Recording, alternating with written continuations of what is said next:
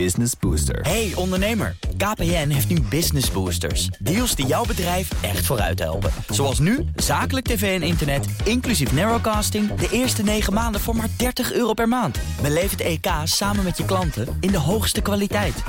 Kijk op kpn.com slash businessbooster. Business Booster.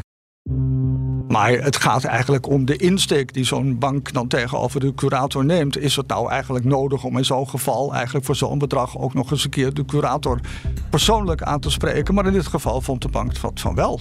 Niet elke ondernemersavontuur eindigt met een notering in de quote 500. Niet elk bedrijf overleeft een flinke crisis. Niet elke onderneming weet het financiële spel goed te spelen.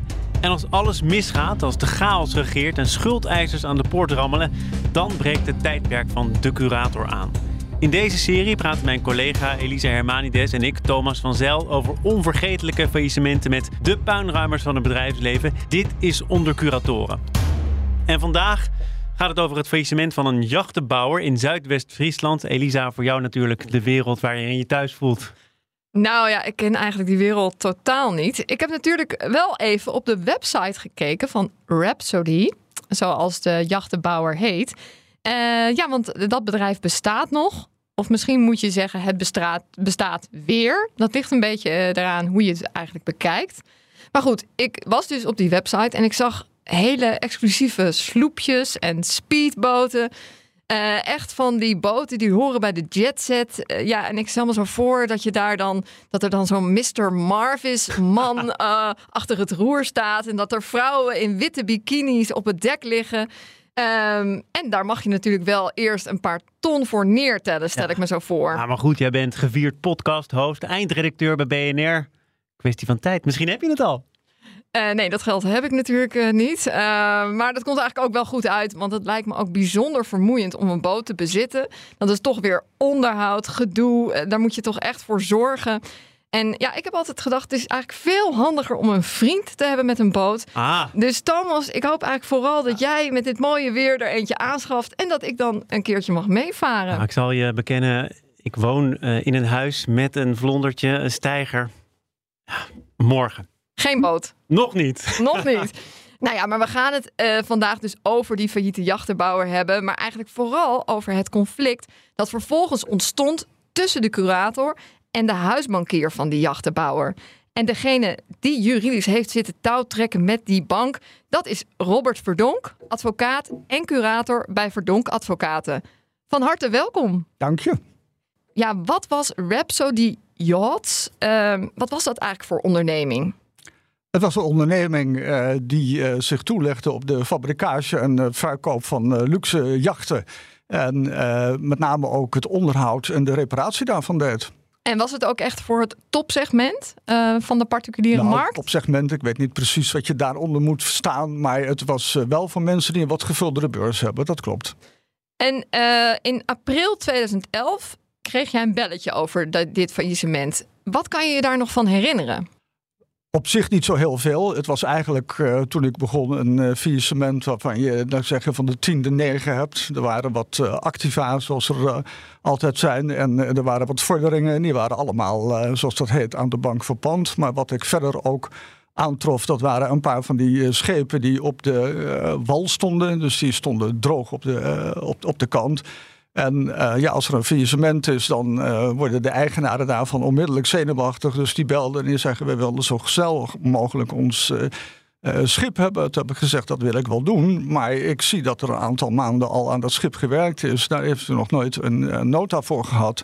Dus uh, ik wil uh, best dat uh, schip in het water laten. Even... Voordat we, voordat ja, we verder gaan, voordat we verder gaan, wil ik even. Het, het, is wel in deze podcast eerder gegaan over het verpanden van allerlei zaken.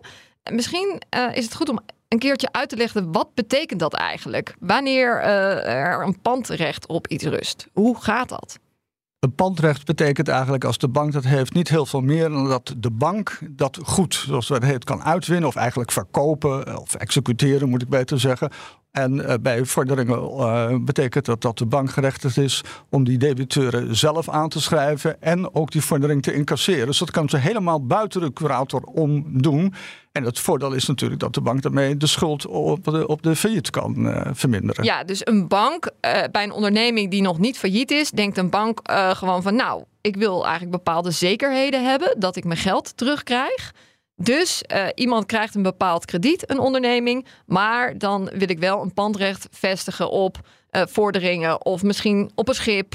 Uh, dat kan allemaal. Precies, en dat moet ik wel zeggen. De banken hebben nogal de neiging, nou zeg ik dat misschien wat negatief, maar dat bedoel ik niet. Maar ze willen eigenlijk zoveel mogelijk zekerheden voor zichzelf bedingen. Dus wat ze doen is eigenlijk zeggen: alles wat los en vast zit, dat moet onder dat pandrecht vallen. Want hoe meer zekerheid we hebben, ja, hoe prettiger dat voor ons is. En dat, daar kan de curator verder niks aan doen. Als dat pandrecht, als dat echt duidelijk is afgesproken, dan gaat dat voor alle andere schuldeisers. Als je een pandrecht hebt, dan heb je een zogenaamde preferente vordering. En dat betekent dat je eigenlijk voor alle andere crediteuren gaat. Ja. Um, nog even, dit uh, bedrijf was in handen van een, uh, een Turkse ondernemer. Die het weer had overgenomen, of eigenlijk die een doorstart uh, had gefaciliteerd van Rhapsody. En die Turkse ondernemer die heeft ook wat meer gedaan in die jachtenbouw. En jij hebt volgens mij ook in een ander faillissement nog met hem te maken gehad. Hij heette Davarci, als ik het zo goed uitspreek. Wat wilde hij met uh, al die ondernemingen in de jachtenbouw? Davarci had in Nederland, uh, was hij oorspronkelijk, had hij een discotheek en die had hij heel goed weten te verkopen. Toen heeft hij daar geld uit uh, gegenereerd en hij had veel contacten in Turkije. En in Turkije werden die Rhapsody-boten van een heel groot deel gemaakt. En hij was dus, laat ik zeggen, de Trendunion, de verbindingsman eigenlijk tussen de, de, de fabrikant, om het maar zo te zeggen, van die schepen in Turkije en eigenlijk de verkoop van die schepen hier in Nederland. Oké, en hij nam het dus over toen het eerder failliet ging onder een vorige eigenaar. Maar daarna is er van alles dus misgegaan. Uh, het was natuurlijk ook de financiële crisis, hè, 2011. Dat was natuurlijk niet lang na 2008. Het was misschien ook lastig om dit soort boten te verkopen in die tijd.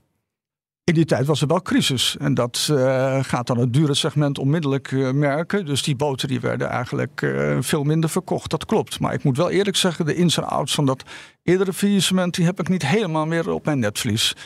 Laten we even terug naar dat faillissement van Rhapsody. Wat er gebeurde is, jij trof daar boten aan... en daar was wel werk aan verricht... maar de facturen waren nog niet verstuurd. Precies. Er was eigenlijk een, uh, een zieke administratieve en die had niet meer uh, de mogelijkheid gehad om uh, de facturen op te stellen. Dus toen het failliet ging, toen bleek dat er eigenlijk een aantal maanden al niet meer facturen de deur uit waren gegaan. En toen heb ik natuurlijk eerst opdracht gegeven om te zorgen dat de administratie weer een beetje op orde kwam. En toen dat zo was, toen zei ik: Oké, dan ga ik de mensen die die schepen daar op de wal hebben liggen, die ga ik nu een factuur sturen. Maar toen heb ik daar wel meteen bij gezegd: Ja, u krijgt uw schip nu. Uh, laten we gelijk oversteken. U betaalt uw factuur en uh, u krijgt uw schip terug. Want anders dan moet je maar weer zien, dan moet je daar weer achteraan gaan. Ja, u heeft ze niet zomaar hun schip meegegeven zonder. Nee, uh... dat, dat doen curatoren niet zo heel snel. Alleen, uh, die vorderingen, daar hebben we het net even over gehad. De vorderingen waren verpand aan de bank. Dat klopt. In ieder geval, de bank die stelde zich op het standpunt dat die vorderingen uh, inderdaad aan haar verpand waren. Toen heb ik gezegd, daar denk ik anders over. Zolang er nog geen factuur is gestuurd, bestaat er nog geen vordering. En zolang er nog geen vordering is, is er ook nog geen pandrecht. Ik betwiste dus op, niet, op zich niet het pandrecht van de bank op vorderingen. Ik zei alleen, op datum faillissement was er nog geen vordering. En, en dan worden het de toekomstige vorderingen dan, toch? Dat zijn dan, in mijn visie waren dat toekomstige vorderingen. En uh, dan is het zo, dat heb ik gezegd, als ik in faillissement dan ga factureren, dan ontstaat op dat moment die vordering, maar dan kan er geen pandrecht meer op komen te rusten. Dus toen had de bank, in mijn visie, uh, geen recht op dat geld wat ik daarmee had geïnd. Daar dacht de bank zelf heel anders over natuurlijk. En, en hoe, uh, ja, ik weet niet, hoe reageert zo'n bank dan? Want uh, een bank kan ook denken van, nou goed, hè, het is misschien niet zo heel erg belangrijk. Maar in dit geval ging dat niet zo. Nee, en ik moet eerlijk zeggen, daar was ik ook wel wat door verrast. Want de bank die ging er met een gestrekt been in.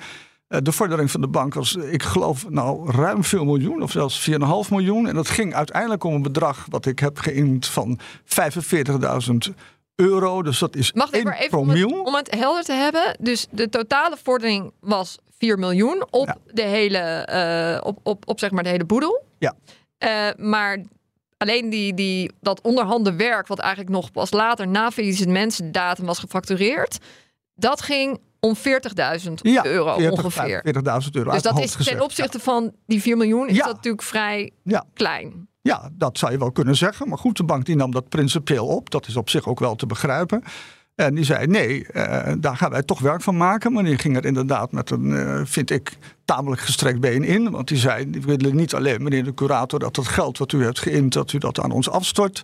Maar eh, wij vinden dat allemaal zo on- onbehoorlijk dat u dat heeft geïnd buiten ons om.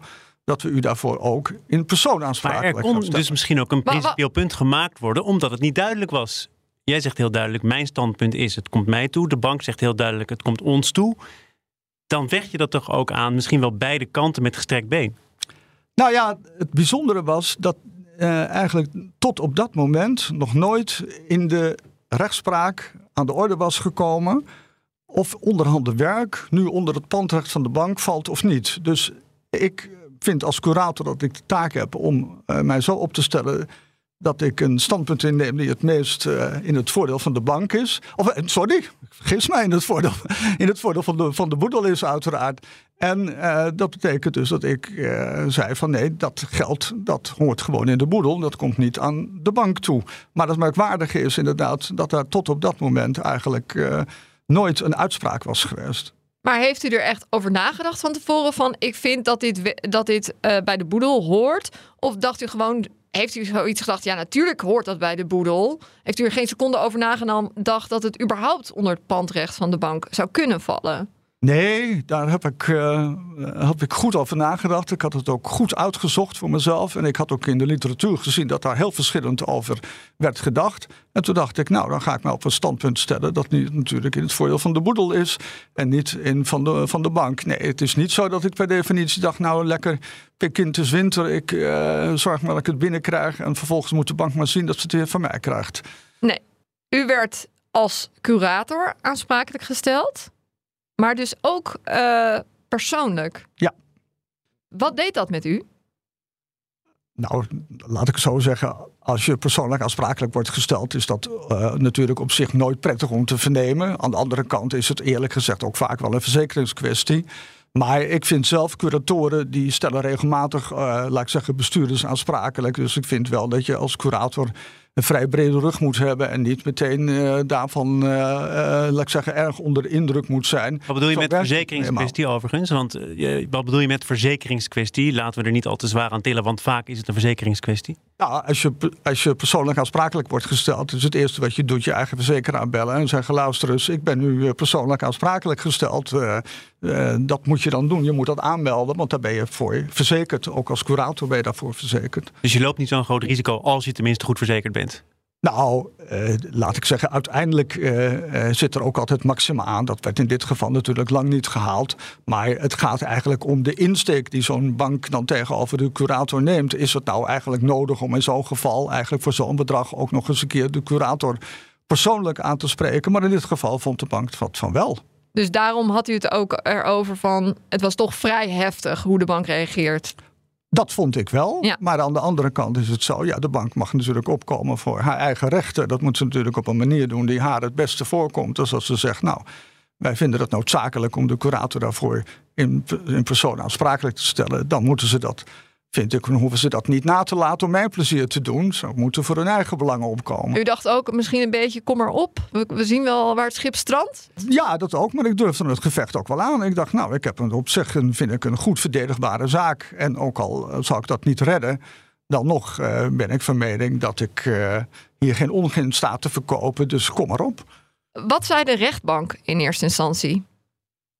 In eerste instantie, lang verhaal kort.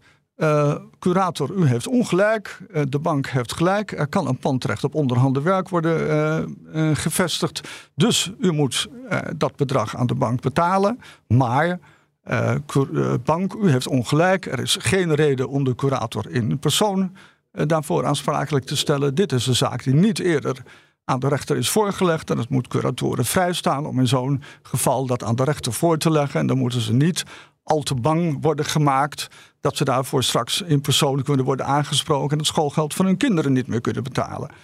Wat betekende dat de facto? Uh, want ja, de vraag is natuurlijk van, kon u überhaupt nog wel die 40.000 euro uitbetalen aan de bank? Dat zou ik gekund hebben als ik dat had gemoeten. Maar ik ben vervolgens, heb ik gezegd, ik ben het niet met die uitspraak eens. Dus je kunt in hoger beroep. Ik ben vervolgens dus naar het hof gestapt. En uh, ik heb gezegd, wilt u de zaak nog eens opnieuw bekijken? En dan gaat er toch eigenlijk iets merkwaardigs gebeuren. Want op dat moment had het ook op de weg van de bank gelegen om te zeggen... ik ga ook in hoger beroep tegen het feit dat de rechtbank in eerste instantie... die vordering tegen de curator in persoon heeft afgewezen. Dat heeft uh, de bank niet gedaan en dat heeft juridisch als gevolg... dat uh, komt vast te staan dat is onherroepelijk, dus dat kan later niet, maar dan wordt er teruggekomen dat, ik als curator niet in persoon aansprakelijk gehouden kan worden. Voor het Hof uh, moest dus alleen nog maar beoordelen of er nou een pandrecht op onderhanden werk gevestigd kon worden of niet. En het Hof zei. Uh, nou, dat heeft de rechtbank goed gezien. Wij bekrachtigen dat vonnis van de rechtbank. Curator, u wordt wederom in het ongelijk gesteld. En de uh, bank die heeft recht op dat geld. Maar, dat is wat de grote ja, maar aan. Ja, ja, we komen straks uh, bij de maar. Uh, wat mijn beeld een beetje is, is dat de bank lijkt dat te zijn vergeten, denk ik dan. Want die hadden ook een hoger beroep kunnen gaan, Zeker. denk ik. Ja. tegen nou ja, het feit dat de rechtbank had gezegd... de curator is niet persoonlijk aansprakelijk. waarom hebben ze dat niet gedaan? Um, het bizarre is, daar kom je natuurlijk nooit achter. Of tenminste, dat zullen ze je nooit vertellen. Naderhand, toen deze procedures tot aan de Hoge Raad zijn gevoerd... geloof ik dat de bank ooit een keer gezegd heeft dat ze dat vergeten was. Dat is een beetje lastig te geloven, omdat de bank, maar dan wordt het weer wat technisch, wel ook, zoals dat heet, incidenteel heeft geappelleerd. Dus wel ook tegen dat vonnis heeft geappelleerd, maar niet tegen dat onderdeel. Ja, precies. Dus ja, een bank met een hele batterij aan juristen zou dat vergeten zijn. Dat zou mogelijk zijn. Andere, andere kant kan ook zijn dat ze op dat moment dachten: nee, wat de rechtbank daarvan gezegd heeft, dat de curator niet al te snel persoonlijk aansprakelijk kan worden gesteld in zaken waarvan helemaal niet duidelijk is hoe het zit. Daar kun je ook zeggen: ja, daar zit misschien wel iets in. Maar... Want er was een batterij juristen bij betrokken je vocht tegen Rabobank. En die bank liet zich goed juridisch bijstaan. Ja, nou ja, zeg geloof maar wel dat als je tegen een, een, een groot bank zoals de Rabobank is procedeert, dat daar een, een batterij aan, aan juristen bij zit. En ik kan mij nog een keer een advocaat bij zit. Die zat ook bij en ik kan me nog een keer herinneren om trouwens te vertellen hoe dat gaat. Dat ik op een gegeven moment gebeld werd. Toen zegt, bent u de volgende dag dan en dan beschikbaar. Want dan belt professor die en die uit New York om u even over deze zaak uh, te informeren dat ik het toch allemaal verkeerd zag. Dus dat is dan wel een beetje, ja, laat ik nou zeggen, dat is nou wat zwaar aangezet, maar wel een beetje dat imponeergedrag wat je dan als regionaal curator over je heen krijgt. Maar daar zijn we tegen bestand. Uh, het Hof uh, bekrachtigde eigenlijk het vonnis van de rechtbank. En wat betekende dat dan voor wat de bank nog zou krijgen. Want die wilde die 40.000 euro hebben. Ja, uh, maar het Hof had er een belangrijke maar bij gezet. Want het Hof heeft toen gezegd: luister eens, dat klopt. U heeft in beginsel recht op dat geld. Maar, ja, dan moet ik weer even toch gaan doseren, ben ik bang.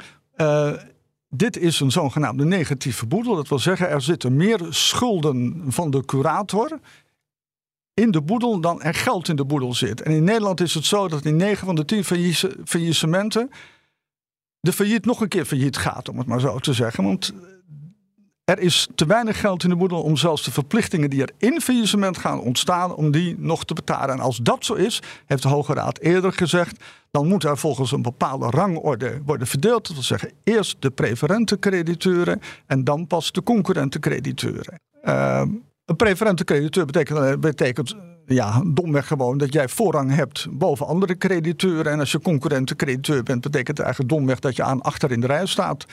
En uh, nu is het zo dat het salaris van de curator is een zogenaamde preferente vordering. En het salaris, of niet het salaris, ik moet zeggen het verkeerd. uh, het, de, de schadevordering die de bank heeft op de curator, of, want het was een onrechtmatige daad dat ik het geïnd had, dus een schadevordering, dat is een zogenaamde concurrentenvordering. En toen zei het Hof, en die heeft daar zelfs uitdrukkelijk bij overwogen, die heeft gezegd, ja, u heeft dan misschien wel recht op het geld, maar betekent niet dat de curator gehouden is om dat geld ook aan u uit te betalen, want u staat achteraan in de rij. De curator komt eerst. Nou, dus Rabobank het gelijk, jij het geld. Ja, maar u begrijpt wel, toen waren, zo was het, toen waren natuurlijk de rapen gaar. Want ja, dat kon natuurlijk niet dat de curator eerst onrechtmatig gelden int en er dan nog, nog vervolgens in zijn eigen zak steekt. Nou, dat, gezien vanuit de bank dan? Ja, gezien vanuit de bank. En of, gezien vanuit de bank is het standpunt ook wel begrijpelijk. Ik bedoel, het is niet heel onzinnig natuurlijk dat je zegt als je eerst iets ten onrechte tot je neemt en dan vervolgens daar nog jezelf uit gaat betalen. Ja, dat voelt op het eerste gezicht, dat ben ik wel met, met iedereen eens, dat voelt op het eerste gezicht niet echt prettig om het maar zo te zeggen. Ik ga even terug. De uh, bank die zei, ja, dit laten wij niet over onze kant gaan natuurlijk. Dat kan niet. Wij gaan nu op naar de Hoge Raad.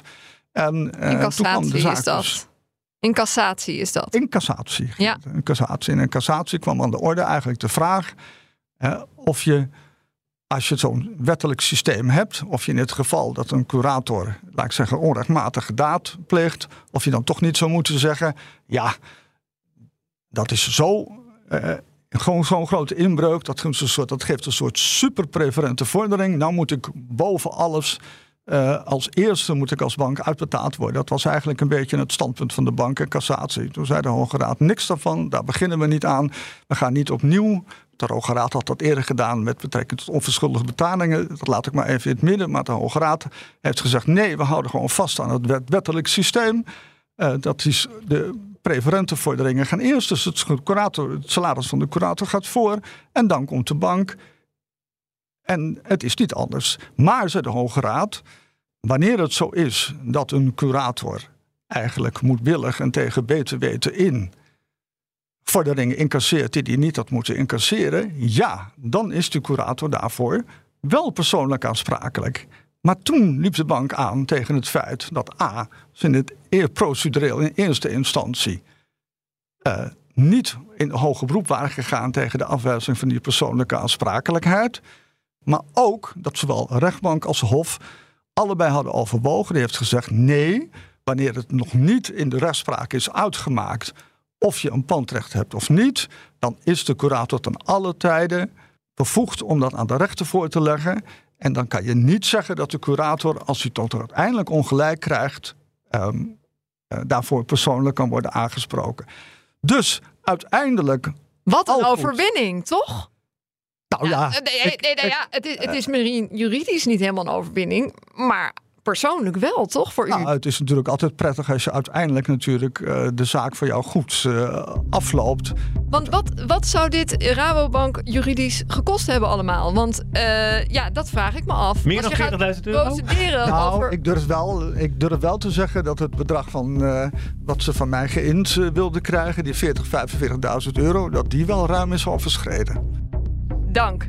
Robert Verdonk, advocaat en curator bij Verdonk Advocaten. Dit was Onder Curatoren. Wil je meer gesprekken horen met de puinruimers van het bedrijfsleven? Abonneer je dan via jouw eigen podcastkanaal of via de BNR-app. Luister vooral ook de vorige aflevering over de erfenis van Willem Enstra, de zogeheten bankier van de onderwereld. Dankjewel voor het luisteren.